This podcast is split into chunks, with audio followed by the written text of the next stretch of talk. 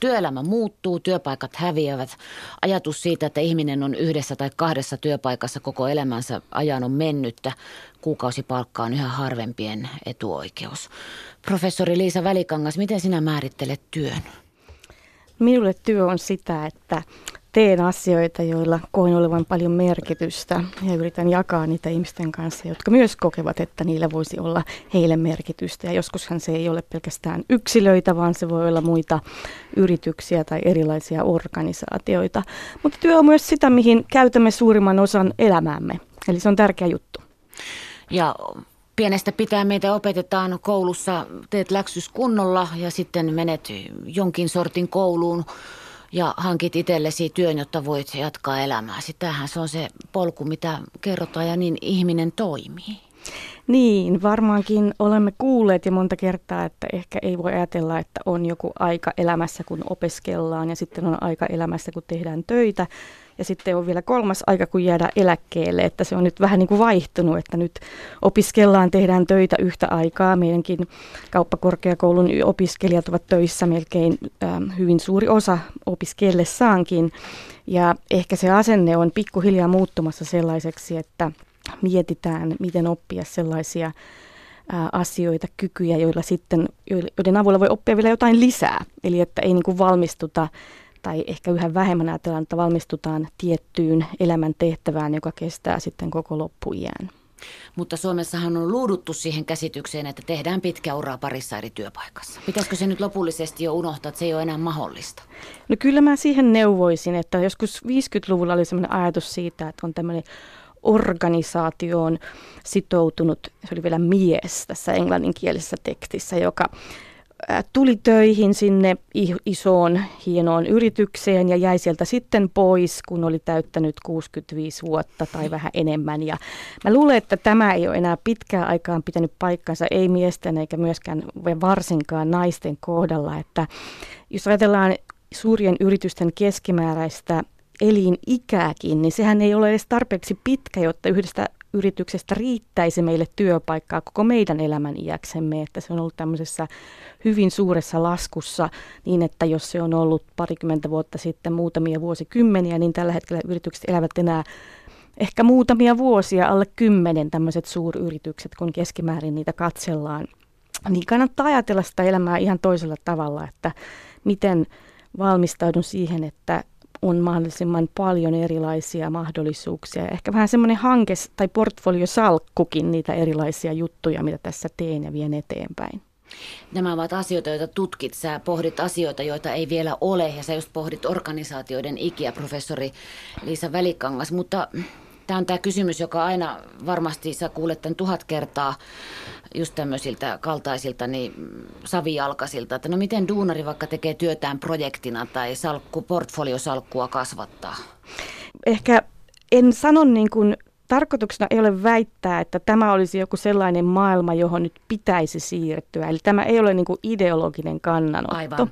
vaan se on lähinnä sellainen toteamus, että kun katselen ihmisiä vaikka nyt siellä Piilaaksossa, Kaliforniassa, missä usein tapahtuu asioita ennen kuin muualla maailmassa, mitä sitten ajattelemmekin siitä nörttimaailmasta, niin näin se vain on niin siellä on jo yli 40 prosenttia ihmisiä tekee tämmöistä freelancerijuttua ja he luovat niitä omia ää, juttujaan. Ja siinä on toisaalta semmoinen aika hienokin homma, että me päästään vähän irti sellaisesta, että mä vähän niin kuin tuun töihin, mä teen siellä tätä ja mä oon ikään kuin vähän sidoksissa siihen, että mikä se mun työkuvaus oli. Että mä voin ihan puhtaalta pöydältä, tosin kykyjeni pohjalta, mutta myös tällaisten kiinnostuksieni kautta miettiä, että mitä ne voisi olla ne asiat, joihin mä haluan lähteä mukaan.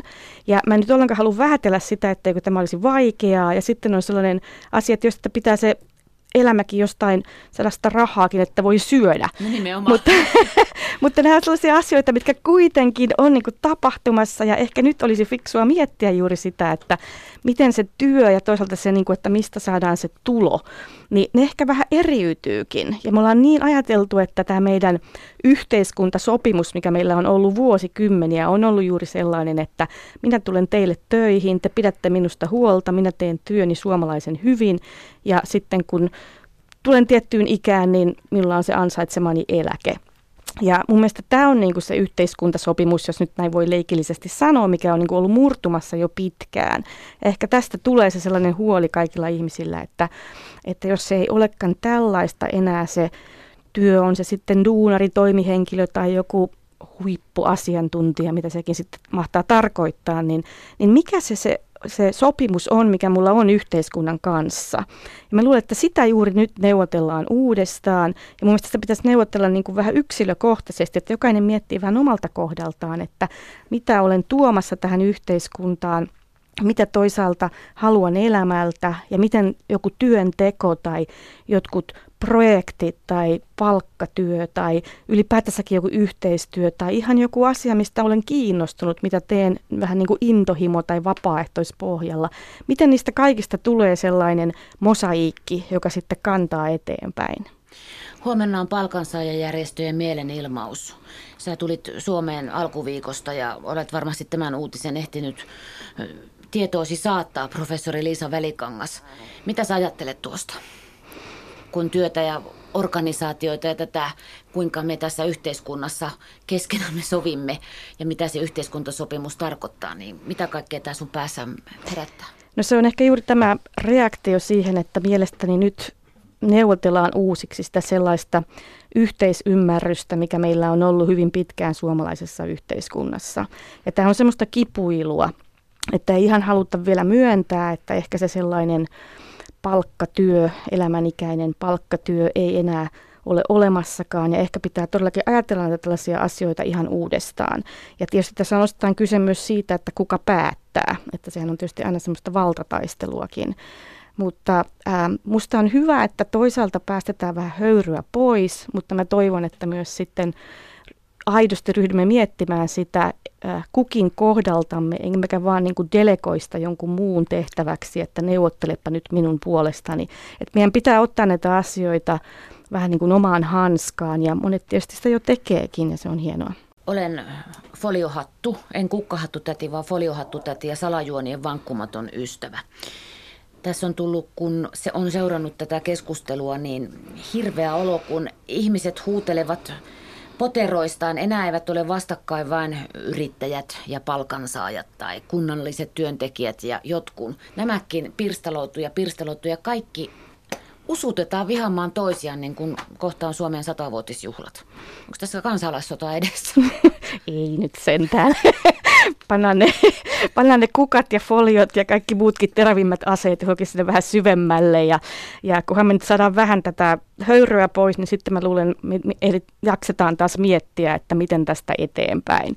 Et mä luulen, että tämä on vähän tällainen niin kuin sen entisen uskomuksen viimeinen huohdus ja nyt päästään sitten toivottavasti eteenpäin. Ja, ja toivottavasti juuri niin, että kaikki pääsevät mukaan keskusteluun ja sitä tehdään vähän niin kuin tällaisen koko kansan ehdoilla, että mun mielestä sellainen ajattelu siitä, että, että mahdollisimman paljon pidetään kaikista huolta meidän yhteiskunnassa, mutta heillä on myös oma vastuu huolenpidosta, niin on kuitenkin tärkeää, että on paljon nähnyt sellaisia yhteiskuntia, joissa on valtavat erot sen suhteen, että mitä omistat, minkälaisen elämän olet ikään kuin jo vähän saanut syntyessäsi tai sitten muuten olet pärjännyt niin hirveän hyvin, että sille, siitä on syntynyt tämmöinen valtava omaisuus ja privilegio. Ja, ja tietysti se on niin, että se voi rohkaista sitten suoriutumaan paremmin, en tiedä mutta se on myös sitä, että on parempi maksaa tai on parempi investoida kaikkien koulutukseen kuin siihen, että sulla on joku yksityinen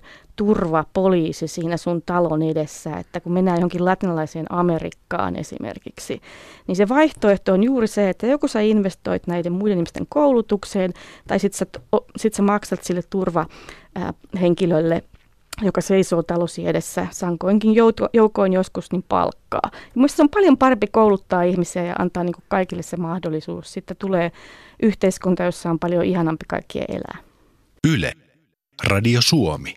Aalto-yliopiston ja hankkeen innovaatiojohtamisen professori Liisa Välikangas täällä tulee kuuntelijalta nimeltä Antsa. Kysymys, pitääkö työelämässä käydä dialogia? Mielestäni kaikessa elämässä pitää käydä dialogia ja ehkä vähän debattiakin välillä, että, että se on tämmöinen ehkä haaste vähän meille suomalaisille. Tämä oli yksi asia, kun mä tulin takaisin sieltä Kaliforniasta ja muualta maailmasta pitkän yli 25 vuoden kierroksen jälkeen, niin mä olin vähän hämmästynyt, kuinka vähän me niin kuin otetaan yhteyttä siihen toiseen henkilöön. Että se alkaa ihan sellaisesta, että sanotaanko, että terve mitä kuuluu, jos sä oot niin kuin samassa tilassa kuin minä olen. Ja sehän ei tarkoita sitä, että mä välttämättä haluan tietää, mitä hänelle nyt kuuluu yksityiskohtaisesti, mutta mä niin kuin huomioin, että olet siinä.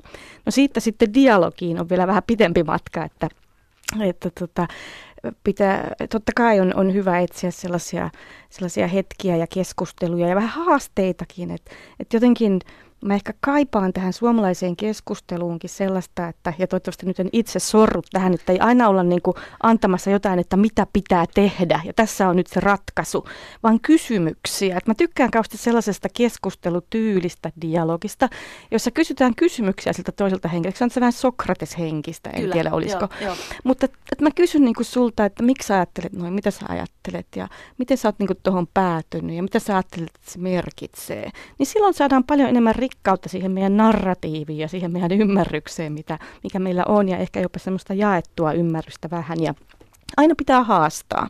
Tämä on minusta yksi tärkeä asia, että aina pitäisi etsiä sellaisia ihmisiä, jotka on eri mieltä kuin minä.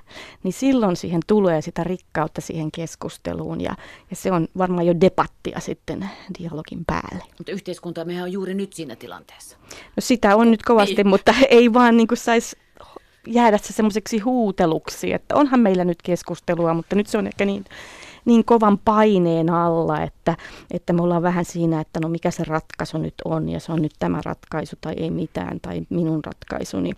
Että me ei ehkä, ehkä oikein äh, meidän pitäisi nyt astua vähän parjasta taaksepäin ja ruveta miettimään uudestaan, että mistä tässä onkaan kysymys. Aalto-yliopiston Hankkenin innovaatiojohtamisen professori kun olet. Oliko se silloin Suomessa, kun oli joku mielenilmaus, jossa oli lakana? Mä en edelleenkään ole ihan varma, että oliko se ironiaa vai oliko se tosissaan, että työntäkää innovaatiot sinne, minne päivä ei paista? Tämä oli viestiä edelliselle hallitukselle. En muista nähneeni muista lakanaa, mutta Joo. olen kyllä nähnyt vastaavia äh, mielenilmauksia usein. Ja, ja sehän on... Miksi innovaatio voi suututtaa niin paljon? niin, se on just se on just tällainen kysymys, että mäkin on sitä innovaatiota, mikä nyt aivan hirveä sana, eihän se ole edes suomea, mutta niin. nyt kun ei ole parempaa keksitty, niin sen kanssa paljon taistelu viimeiset 20 vuotta ja Sehän nyt periaatteessa tarkoittaa sitä, kun joku huutaa innovaatiota, että me emme tiedä, että mitä tässä pitäisi tehdä, että se ratkaisu puuttuu, että se on vielä niin kuin keksittävä ja sitten vielä toteutettavakin. Että se on ehkä vähän sellainen niin kuin taikaviitta, että silloin kun pitäisi tehdä jotain, mistä ei oikein tiedetä vielä, että mikä se on, niin me niin kuin sitä taikaviittaa heilutellaan ja sen nimi on se innovaatio. Ja ja sitten usein siinä ehkä se negatiivisuus, negatiivisuus tulee siitä, että, että se innovaatiopuhe on niin kuin hyvin sellaista yksioikoista tai ei ehkä niin kuin ajatella tarkkaan, että mistä niitä sellaisia innovaatioita nyt sitten tulee, koska mulla on tämmöinen ajatus, että innovaatio on tällainen häiriötekijä, kunnes se sitten löytää sen tarkoituksensa tai maksaa itsensä. Ja sitähän se on niin kuin arkielämässä, että me tehdään sitä meidän juttua, meillä on kiire, kalenteri täynnä, tapaamiset sovittu. Sitten joku tulee siihen niin kuin kertoa jotain innovaatioista, mulla on tämmöisiä ideoita ja voiko se nyt tehdä tätä. Niin semmoinen olo, että äh, nyt että mulla on kauhea kiire, että mä nyt ehdin ja ne on ihan hulluja ideoita muutenkin, että mitä se nyt oikein. Niin se on semmoinen häiriötekijä siinä arkipäivässä, että jaksetaanko me niin kuin pysähtyä ja kuunnella ja sitten vielä innostua tai ainakin niin kuin auttaa, että no hyvä juttu, että mutta voisiko niin kuin ton kanssa jutellessa kehittää sitä eteenpäin. Et se on tällainen aika vaativa asia ja sitten kun se ehkä, siitä ehkä tulee vähän vielä sellainenkin fiilis, että jos meiltä koko ajan vaaditaan sitä innovatiivisuutta, niin se ikään kuin tarkoittaa, että meidän työ ei ole jotenkin tarpeeksi hyvää tällä hetkellä. Just. Se on muuten, se tulee semmoinen niin kuin saarin jalka olkapäälle, että et innovoi. Joo. Siinä vaan kuljet samaa polkua. Näinhän se on, että sitä voisi niinku ehkä kääntää toisinpäin. Mä oon joskus pitänyt tällaisia esityksiä, jonka nimi on, että miten innovaatiot päihitetään. Eli että otetaanpa me niskalenkki niistä että, ja tästä puheesta, mikä tulee koko ajan päälle, että ollaan vielä fiksumpia ja käytetään sitä sellaista mahdollisuutta johonkin uuteen avaukseen, tekemään jotain sellaista, mitä me ollaan jo kauan haluttu tehdä, että sitäkin innovaationkin päälle pääsee hyvin, näistä pystyy näin viemään eteenpäin. Vaatiiko se koulutusta? Eilen tuli ikävää uutista. Lappeenrannan teknillinen yliopisto aloittaa YT-neuvottelut, 130 hen, hen, ihmistä karsitaan. Helsingin yliopisto päätti eilisiltana aloittaa koko henkilöstöä koskevat YT-neuvottelut. 1200 ihmistä vuoteen 2020 aikoo vähentää. Tai pitääkö nyt sanoa se henkilö, kun nämä henkilötyövuodet on. Niin ja näin. Meiltähän katoaa taito tutkia tietoa mm. ja sivistys. Se on ehkä se huoli tällä hetkellä, että kun jotenkin koemme, että olemme niin seinää vasten, että on vain leikattava kustannuksia, koska ne ovat nopein tapa tuottaa jotain jotain ähm, paperille. Niin, sinne viiva yläpuolelle.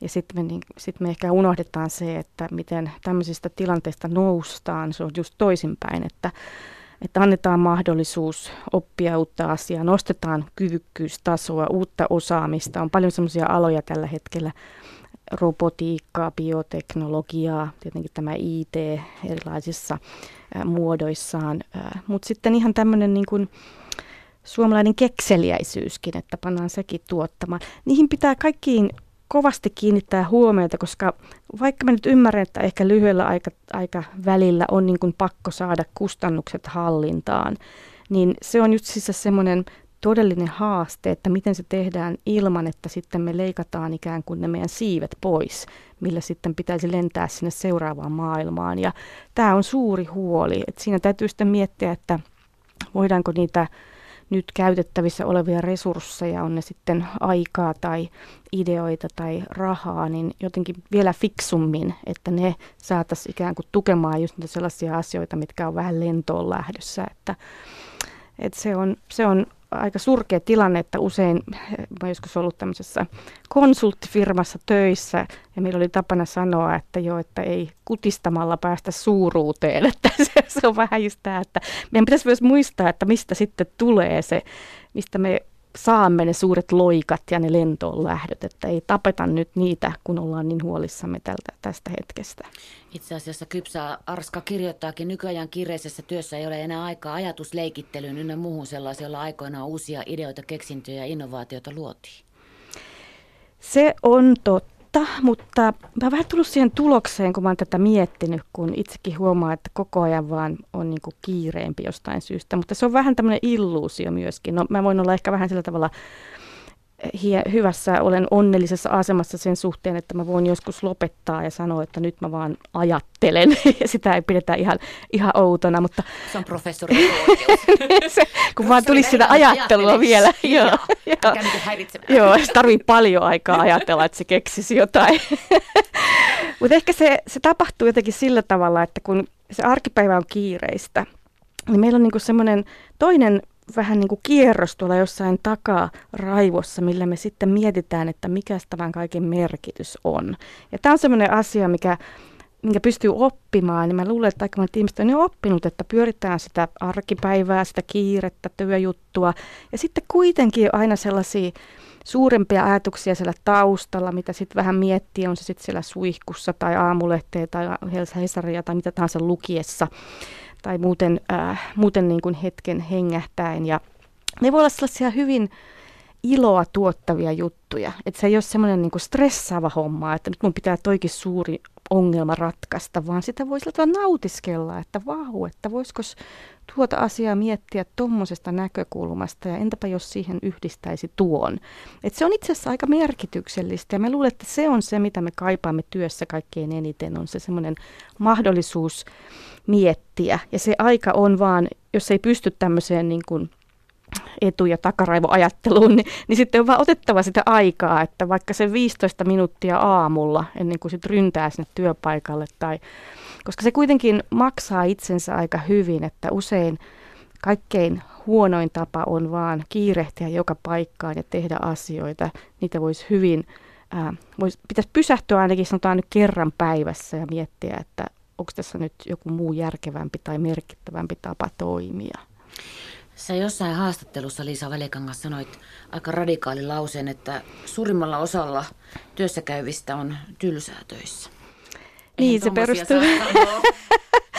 se ei ole mikään mun mielipide, vaan nähnyt tällaisia tutkimustuloksia, että näin on. Ja ne ei ole mitään niin kuin suomalaisia, vaan ne on ihan kansainvälisiä tutkimustuloksia, että, että ihmiset ei, on ehkä vähän niin kuin jättänyt ne aivot narikkaan tai ainakin sen ilonpidon tai jonkun naurun, että musta, musta se on kauhean sääli, koska nyt ajatellaan sitä tilannetta, että me kuitenkin vietetään siellä työtä tekemässä tai siellä työpaikalla tai missä sitä tehdäänkin, niin suuri osa aikaa ajastamme elämässä, niin on se nyt aika surkeeta, jos se on sitten sellaista, joka tylsistää, joka on pakkopullaa ja joka on vähän niin kuin olisi jossain ä, sidoksissa tiettyyn paikkaan, jossa ei oikein saa liikkua aika ajatella. Että mun mielestä se ilo, ja se ei tarkoita sitä, että kun jotenkin pantaisi ranttaliksi, mutta se, että se ilo tulisi takaisin sinne työpaikkaan, ja se voi olla ihan jotain naurua, se voi olla sitä dialogia, se voi olla jonkun asian tuominen, tai se voi olla vaikka joku koira, joka tuodaan sinne työpaikalle. Sellainen tuottaa hirveästi iloa. Mä oon joskus huomannut, että mä oon saanut suurimpia asioita aikaa elämässä sillä, että mä vein mun koiran työpaikalle. Ja yhtäkkiä ihmiset, jotka ei koskaan ole puhunut mitään, niin ne tulee ja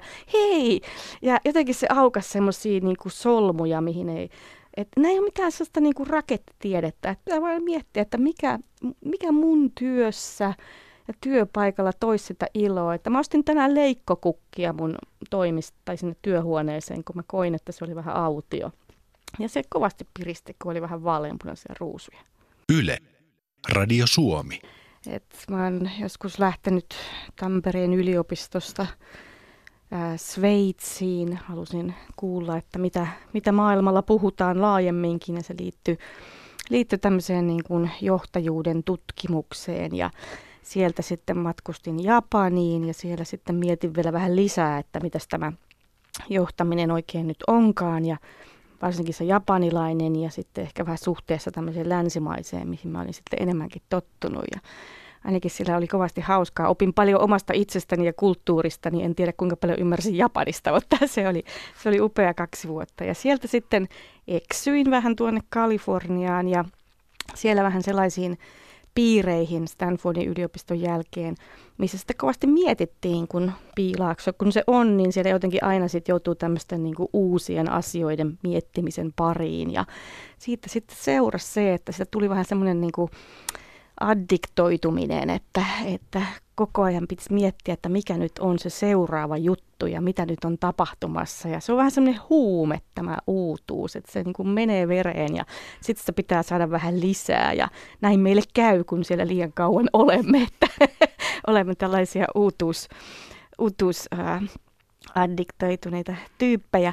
No sitten semmoinen havahtuminen ehkä tapahtuu osittain siinä, kun olin Stanfordin yliopistossa, tein töitä muun muassa professori Jim Marchin, joka on tämmöinen hyvin kuuluisa organisaatiotutkija hänen kanssaan. Ja hänellä oli niin valtavan viehättävä ja inspiroiva, vakuuttava elämän filosofia, että ajattelin, että tästä nyt oikeasti pitää ottaa koppia ja ymmärtää sitä. Ja sitten kun vielä sen jälkeen jouduin tämmöiseen konsulttifirmaan, jonka nimi oli Strategos, missä sitten mietittiin jo pitkän aikaa sitten, että miten yrityksille voisi kehittää tällaista innovaatiokyvykkyyttä, joka tarkoitti heidän kielellään sitä, että kaikki mukaan miettimään, että mitä tässä tehdään tässä yrityksessä. Se oli semmoinen aika vahva vahva kannanotto ja mä vasta jälkikäteen ymmärtänyt, että tämä oli aika, aika edelläkävijä ajattelua jo silloin, joskus, tähän tämä nyt sitten olisi ollut 90-lukua puoliväliä, jolloin mietittiin, että miten saadaan kaikki mukaan kehittämään tätä yritystä. Ja mehän vieläkin ollaan siinä tilanteessa, että me vähän sitä edelleen mietitään, että okei, ehkä nämä asiakkaatkin pitäisi tuoda kehittämään tätä yritystä. Mutta se oli sellainen uskomattoman ähm, voimaannuttava viesti, että, että se jotenkin lähti liikkeelle siitä, että meillä kaikilla pitäisi olla oikeus ja mahdollisuus vaikuttaa siihen, että mihin se yritys, jossa me ollaan töissä tai se organisaatio, mihin se kehittyy. Ja meidän ideat veisi sitä eteenpäin. Ja jotenkin mä olin aivan ihastunut tähän ajatukseen ja siitä sitten lähti tämä vähän niin kuin elämän ikuinen, en varmaan koskaan pääse tästä irti, kiinnostus juuri siihen, että, että miten vielä enemmän voitaisiin antaa kaikille mahdollisuus nauttia niistä oman mielikuvituksensa hedelmistä ja olla mukana niiden kehittämisessä. Ja nythän teknologia kehittyy kovaa vauhtia sillä tavalla, että ei tarvitse edes olla yhden yrityksen rajojen sisällä, vai voi olla tuolla missä tahansa eetterissä maailmalla ja sitten tulla yhteen erilaisten tällaisten niin kuin alustojen, jotka kokoavat ideoita ja innostusta ja osaamista ja niiden kautta sitten kehittää näitä juttuja. Että nyt on menossa vähän semmoinen uusien organisaatio- tai organisoitumismuotojen niin kuin vallankumouksen aika, että kovasti tapahtuu kaikenlaista kokeilua ja vielähän ei oikein tiedetä, että mihin tämä kaikki kokeilu johtaa, mutta paljon mielenkiintoista, jota on kiva katsella, että kerrankin ja vihdoinkin niin kuin me ollaan pääsemässä pois sellaisista vanhoista johtamisperiaatteista, jotka on vähän niin kuin kahlinneet meitä hyvin pitkään. Olemmeko me? Pikkuhiljaa, kyllä. Okei. Kyllä me Mahtavaa. päästään niistä pois, että se on se kärki, joka jo näyttää, että näin voi tehdä ja, ja juuri siksi minusta on tärkeää tutkiskella ja opiskella vähän sitä, että no mitä siellä jossain äärilaidoilla tapahtuu, eikä ottaa sellaista asennetta, että no toi nyt ei ainakaan ole mahdollista. Tiedätkö mitä, kun mä tota, lu- luin sinusta kaikkea mahdollista ja ka- kaivoin tietoa, niin just, että, että sä tutkit sitä, miten organisaatiot pystyvät uudistumaan ennen kuin on pakko, niin suomalainen minä ajattelin heti, että niin onko se sitä, että uudistutaan ennen kuin YT tulee. Tiedätkö, heti, heti taas vetäisi musta pohjaa ja muu nilkasta kiinni. Niin, siis se idea on kai se, että ei tulisi niitä yteitä tai että ei olisi edes tämmöistä ajatusta, että siis eihän aina pystytä äh, ikään kuin muuntumaan äh, edellä, edellä sitä, Niin. sitä todellisuuden muutosta ja, ja näin, näin aina välillä käy, että me ollaan sitten vähän jälkijunassa ja sitten pitää vähän niin kuin kirjaa. Mutta ehkä se pointti on siinä, että jos organi, jos, niin kuin, jos me ihmisinä ja i, yrityksinä tai organisaatioina odotamme, että kyllä me sitten osaamme muuttua, kun se tarve tulee, niin se ei onnistu. Koska tämä muuttuminen ja niin kuin se, että saa jotain, jostain uudesta kiinni ja keksii sen ja pystyy viemään sitä eteenpäin, sitähän se muuttuminen tai uudistuminen on. Niin jollei sitä ole harjoitellut, niin se vaan ei onnistu. Et se on vähän samanlainen juttu kuin, että mä ajattelisin, että kyllä mä sitten sen maratonin juoksen, kun joku pyytää, enkä harjoittele ollenkaan. No ei se oikein onnistu. Niin se on ihan sama juttu, että siksi me ollaan niin kuin sillä tavalla selkä seinää vasten, että kun me ollaan vähän niin kuin unohdettu, että sitä muuttumista ja sitä uuden kokeilua ja semmoista niin kuin mielikuvituksen käyttöä, sitä pitää koko ajan harjoitella. Tai mieli, se niin kuin mielikuvitus on vähän niin kuin mikä tahansa lihas, ja niin se mutta varmaan onkin. Se la, lakastuu pois ja kuolee, kun sitä ei käytetä, se haurastuu. Niin ei se sitten ole käytettävissä, kun sitä tarvitsee. Niin siksi on kauhean tärkeää, että tämmöistä niin kuin muuttumista ennen kuin on pakko, että sitä ajatellaan juuri niin, että mä sitä vähän harjoittelen. Ja itse asiassa tietysti vähän riippuu persoonasta, mutta muista tekee elämästä paljon mielenkiintoisempaa. Että voi koko ajan kokeilla tällaisia pikkujuttuja ja erilaisia alkuja ja katsoa, että mitä näistä voisi tulla. Niin sehän sitä tylsistymistä vie pois. Ei ole tylsää, kun koko ajan leikitellään näillä jutuilla. Niin ja nähdään myös tosiaan lähelle, mistä sä oot puhunutkin.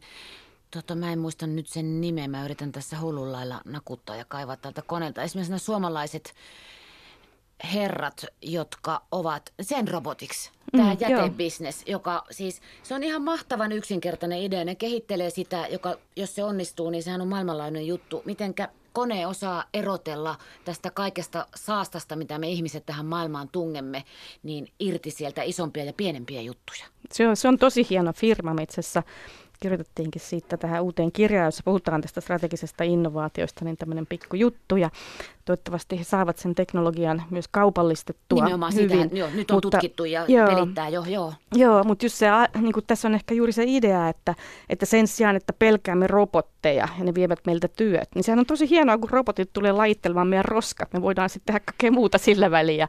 Ja, ja tämä, just tämmöinen yritys, joka on aika rohkeasti lähtenyt kehittämään tämmöistä tuotetta, on, sitä, sitä pitää kyllä ilman muuta juhlia. Sulla on periaate, professori Liisa Välikangas, joka on se, että riko kahta turhaa sääntöä päivittäin. Mistä tämä on syntynyt? No, tämä on ehkä syntynyt siitä pienestä sellaisesta leikkimielisyydestä, että, että siinä on niin tämmöinen leikillinen puoli, semmoinen vakava puoli. Ja jos nyt aloittaa sitä kauhean vakavasta puolesta ensinnä, niin, niin yhteiskunnalla, meidän ö, näillä instituutioilla, organisaatioilla, missä me elämme, niin niillä on tapana koko ajan lisätä kaikkia sääntöjä ja erilaisia ää, äh, ohjeita ja prosesseja. Ja, ja musta, musta on alkanut tuntua, että me ollaan niin jouduttu sellaiseen tilanteeseen, missä me ollaan niin kaulaa myöten niissä säännöissä, prosesseissa, rutiineissa, miten pitää toimia tässäkin. Ja pääkään ei kohta enää käänny, kun se sementti on, on näin korkealla. Ja siksi mun mielestä on kauhean tärkeää, että koko ajan niin kuin haastetaan sitä. Ja se kahden turhan säännön rikkominen on vain tapa sanoa, että pitää niin aina työntää pois sitä sellaista massaa, mikä meidät on hukuttamassa tähän, koska sitä ei aina muista, että miksi toikin sääntö tuonne kehitettiin. Ja, ja sitten se jotenkin vaan, se on vaan tämmöistä hyvin inhimillistä, että siitä tulee semmoinen rutiinista, on helppo vaan jatkaa sitä tekemistä niin kuin aina ennenkin. Niin se on niin kuin yksi tapa tehdä nä- näkyväksi sitä, että miksi tai miten toimimme ja vähän haastaa sitä. Ja se leikkimielinen ehkä tulee siitä, että, että musta se on kauhean hauskaa, kun voi aina vähän olla semmoinen, niin kuin, että kokeilla, että mitä tässä nyt vielä voisi tehdä vähän eri tavalla. Ja, ja, ja itse asiassa tämä kahden turhan säännön rikkominen tulee tällaisesta Yalein yliopiston antropologi professori James Scottin kirjasta, joka on hänen neuvonsa, että, että toimikaa näin. Ja jotenkin mä vaan koen, että se pitää meitä myös vähän niin kuin vireillä sen suhteen, että me muistetaan, että ei tarvitse niin kuin vaan istua ja ottaa vastaan, vaan myös voi mennä ulos ja haastaa. Yle. Radio Suomi. Laitetaan tähän loppuun pystyyn nopea pieni kliselinko. Uskotko vai etkö usko, kyllä työntekijänsä kiittää? Kyllä, mutta jos saa määritellä, niin, niin mä luulen, että me kiitämme myös sitä työtä, koska se antaa meille sitä, jos se on hyvää, hyvänlaatuista tai sellaista työtä, mitä haluamme tehdä, niin sitä, sitä tyytyväisyyttä. Ei työ tekemällä lopu. Ei, sen mä ainakin todennut, että mitä enemmän sitä tekee, niin sitä enemmän sitä on. Työmies on palkkansa ansainnut tai ja nainen, työihminen. Kyllä varmasti. Siis on semmoinen, semmoinen niin ero, usein puhutaan, että no mikä työ on nyt sitten arvokasta. Niin. Niin kaikki työhän on arvokasta, on se sitten hoiva tai, tai tuota jotain ihan, ihan tavallista duunarihommaa. Mutta se ei välttämättä vielä määritä sitä, että mitkä, mitä markkinat maksaa sitä palkkaa, että mikä sen hinta on. Ja tämä on ehkä se semmoinen vaikea asia joskus ymmärtää, että se, että mitä jostain tietystä työstä maksetaan, on ihan eri asia kuin mikä sen semmoinen absoluuttinen arvo on, että joku hoivatyö tai joku rakennustyö, sillä voi olla hirveän suuri merkitys, mutta sitten huolimatta sitä ei välttämättä saa semmoista palkkaa, joka sitä arvoa jotenkin suoranaisesti äh, kuvaisi, vaan, vaan se palkka määräytyy sitten sillä, että paljonko on sillä alalla työntekijöitä ja kysyntää ja tarjontaa ja tämmöistä taloustiedettä, mikä on aika, aika niin kuin tämmöistä basic-juttua. Ja äh, se on minusta tärkeää ymmärtää, että, että sitä omaa työtä voi arvostaa ja muunkin ihmisen työtä voi arvostaa sitten huolimatta, että se on niin kuin matala palkka-ala. Ja itse asiassa mehän teemme monia asioita, mistä ei saa lainkaan mitään korvausta, mitkä on ihan uskomattoman arvokkaita. Hoivaamme toisia ihmisiä, halaamme, kiitämme. Ja mä oon ehkä tullut siihen tulokseen, että sellaiset asiat, jotka on todella arvokkaita elämässä, niin eihän niitä voi mistään ostaa. Ja siitä juuri näkee niin kuin se, että se on ihan eri juttu, että onko tämä arvokasta ja mitä tästä ikään kuin maksetaan, mikä on sen hintalappu. Ja niitä ei kannata sekoittaa, sitten vaan tulee paha mieli. Tähän pitäisi periaatteessa lopettaa. Mutta mä sanon kuitenkin vielä nämä kaksi klisettä. Peliala ei ole mikään oikea työhomma, eikä ala. Tämä on kanssa mielenkiintoinen kyse. Tämä on tämmöistä haihattelua, kuulkaa. Sitten kyllä suo kuokka ja Jussi ja saappaat jalassa. Niin, että mikä on sitä oikeaa työtä, että, että mäkin olen tässä miettinyt, että teekö mä mitään, mikä on oikeaa työtä ja ei mä oikein siis keksi, että mikä sitten voisi olla oikeampaa, kun pitää huolta vaikka nuorista ja yrittää opettaa jotain, yrittää itse oppia jotain heiltä nuorilta, tehdä kaikkia muita asioita, mitkä ehkä sitten jollain tavalla on, on tärkeitä, vaikkapa keskustella ihmisten kanssa. Ja ehkä se sellainen oikea työ on myös vähän semmoinen viimeinen huohdus sieltä jostain, että meidän pitäisi nyt ajatella, että, että ne työt, mitä me yhä enemmän tehdään tässä meidän yhteiskunnassa, kehittyvissä talouksissa, niin niin näyttää ihan toisenlaisilta kuin mitä meidän isovanhemmat tekivät. Ja se nyt on vaan hyväksyttävä ja se on toisaalta hyvä juttu, koska ne ei välttämättä ole sitten niin fyysisesti raskaita tai ne ei tapahdu niin raskaissa olosuhteissa, että ne voi tietysti olla henkisesti vaativia. Ja lähdetään nyt vaan mukaan tähän juttuun, että keksitään ne oikeat työt ihan uudestaan. Suomi ei elä enää metsästä, Suomi elää viennistä tämä on myös sellainen kova klisee. Totta kai se vienti on tärkeää Suomelle, koska jotta pystyttäisiin valmistamaan niitä tuotteita siinä määrin, että niitä kannattaa kustannuksiltaan valmistaa, niitä pitää pystyä viemään ulkomaille. Mutta toisaalta niin maailma on niin riippuvainen äh, kaikenlaisista erilaisista tekijöistä ja täällä Suomessakin voi tehdä kaikenlaista, mistä voi vaikka tienata rahaa jossain tuolla ihan toisella puolella maailmaa ilman, että mikään liikkuu muuta kuin tämmöinen digitaalit pitit, nollat ja ykköset. Et, et se on minusta tämmöinen vähän niin kuin vanhan se on osittain tämmöistä, niin kuin, että me aina soditaan sitä edellistä sotaa, että nyt on kyllä ihan toisenlaiset taistelut ja tässä mun mielestä pitäisi pitäisi miettiä, että miten me ollaan mukana tässä maailman idea- ja virtataloudessa, eikä pelkästään niin, että me ollaan koko ajan viemässä jotain hyvin raskasta täältä niin kuin rajojen yli. Että voitaisiin nyt miettimään, että miten me ollaan mukana maailman tämmöisessä virroissa, jotka on usein digitaalisia, mutta se digitaalisuus sitten saattaa olla niitä ideoita, se saattaa olla arvoa, se saattaa olla jonkinnäköistä tavaroiden ohjaustakin. Ja yhä enemmän ehkä pystytään jopa tulostamaan. Tästähän on paljon puhuttu niitä tavaroita, mitä me tarvitaan siinä paikassa, missä niitä tarvitaan. Eli että tämmöinen kuljettelukin alkaa olla vähän, totta kai tarvitaan raaka-ainetta, mutta tavaroita yhä vähemmän kuljetellaan ympäri maailmaa ja vientihän lähtee juuri siitä, että viedään jotain rajan yli. Ja se on ehkä myös semmoinen vähän niin kuin oikean työn vivahtava juttu, että kehitetään, meidän pitäisi kehittää uusia ajatuksia, että miten Suomi, miten me kaikki olemme mukana tässä globaalissa taloudessa uudella lailla. Hullu työtä tekee paljon, viisas pääsee vähemmällä. No toi on hyvä sanonta, koska paljon lukenut siitä, että, tai ajatellut sitä, että, että olenko minä laiska mielestäni mä teen ihan hirveästi töitä, mutta mä kuitenkin yritän olla mahdollisimman laiska. Ja juuri siksi, että ei kannata tehdä mitään turhaa. Sitten kannattaa tehdä niin kuin fiksusti tai ainakin yrittää tehdä niitä juttuja fiksusti. Et, et se, että käyttää hirveästi aikaa johonkin, niin mistä ei välttämättä kauheasti pidä, niin se nyt ei ole kauhean fiksua. Että mä oon ihan samaa mieltä, että pitää olla mahdollisimman laiska ja sitten pitää saada hirveästi aikaiseksi. Se, niiden yhteensovittaminen on se tärkeä juttu. Professori Liisa Välikangas, kiitos kun tulit. Nyt mä päästään sut pois. Mene lepäämään kaukomailta tulleena ja päätäynnä ajatuksia. Kiitos Mahtava, paljon. olit. Mukava jutella olta. Yle. Radio Suomi.